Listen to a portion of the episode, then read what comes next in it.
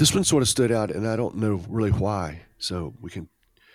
Um, okay. I have my own guesses, but this was a quote. Uh, Every world class investor is questioning right now how they can improve. So, in a machine driven age where everything is driven by speed, perhaps the edge is judgment, time, and perspective. Unquote. Then I put and trend. So I doubt that's the part that made it popular.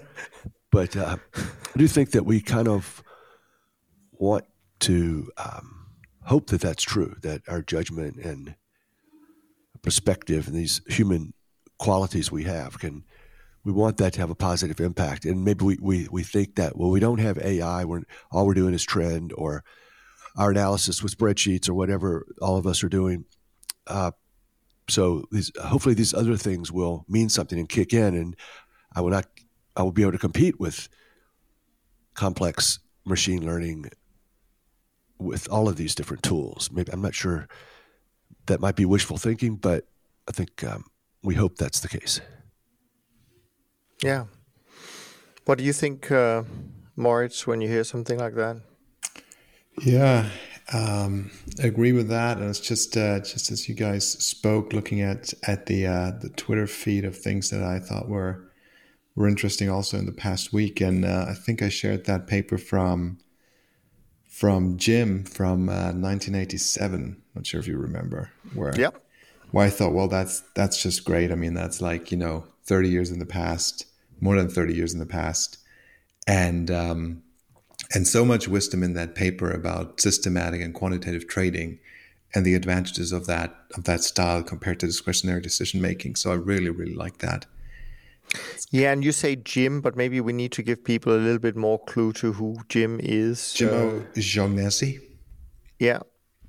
I'm not sure if I'm pronouncing that right, but uh, uh, that's him. Um, I think he's running he's running an asset management firm in the states, so uh, um, people can surely find him on Google. Um, that's yeah. not a problem.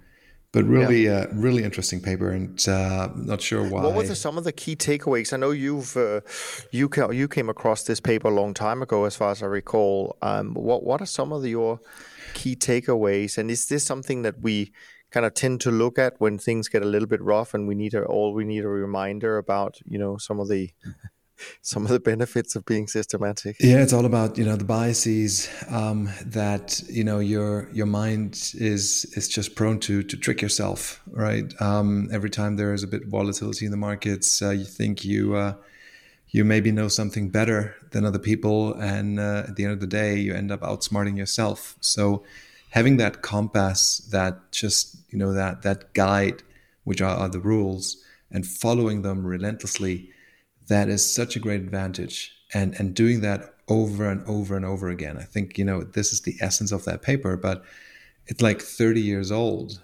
um, and i was kind of like wow very interesting that it hasn't crossed my desk yet because you know we're all looking out for those type of things but this one was uh, was a gem.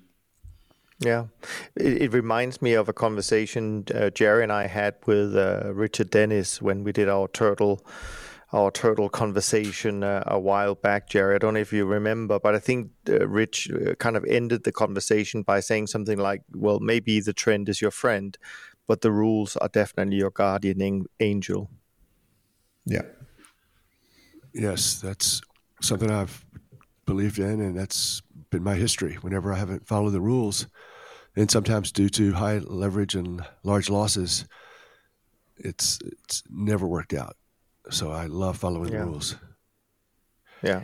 And speaking uh, about leverage, just I'm looking at one of the tweets uh, um, that you sent, Jerry, um, a couple of days back. It says, "How can a systematic strategy with FX, fixed income, stocks, and commodities, long short, not provide superior risk-adjusted returns?" Question mark. And then you answered, well, no single stocks, not enough single stocks, high fees, high leverage, robustless vol targeting, and adding non long term trend following. I, I, agree with all of that. And I think one of the things that we haven't touched on in, in episodes prior is is the high leverage, right? Because you can have you can have a good system, but if you gear it up too much, if you start running that at 50 vol, right, or 60 vol, then you, you're very likely to not make it to the finish line because you'll get into such a large drawdown and probably blow up. I think that's a great point, Moritz. Definitely. I was definitely there, one of there those. are some some funds out there um, that deliberately deploy high leverage, and and you could say, well, you know, that's that's an efficient and good use of my capital because um, you know, if my margin to equity ratio is something like, you know, 15 to 20%, then, you know, 80% of that money sits in T-bills.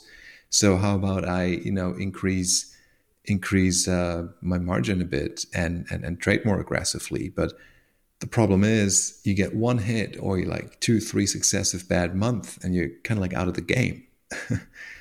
that, that can't be the aim. That can't be the, the goal. That's right. That's an early lesson I was taught. Whatever it takes, preserve capital and stay in the game. And I was one of those guilty of a 2x and a 3x.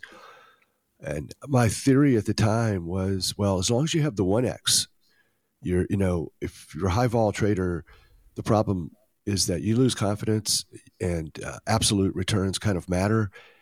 And the client really doesn't know if you're losing money because of the volatility or if you're not trading well and you're not and you've lost it or whatever. But if you still have this one X and it's tied to the two and the three, then you could say, Oh, I'm down 20, but really only down 10. Look at the one X program. But that soon falls apart as well because absolute return, you know, sort of matters and one must ha- treat those two investments differently from a risk point of view uh, after major a major loss. So it's nothing worse than trading large uh, it, it leads to all sorts of, you know, bad ideas and, and uh, reactions. We're going to react. It's not like the stock market where they say, okay, we're down 50 or Nasdaq's down 90, just hold, you know, uh, hold onto what you have. This is, this is the secret to investing. Buy and hold. Don't touch it. If you touch it, it's, you're weak. Uh, you know, we don't believe that and we take action.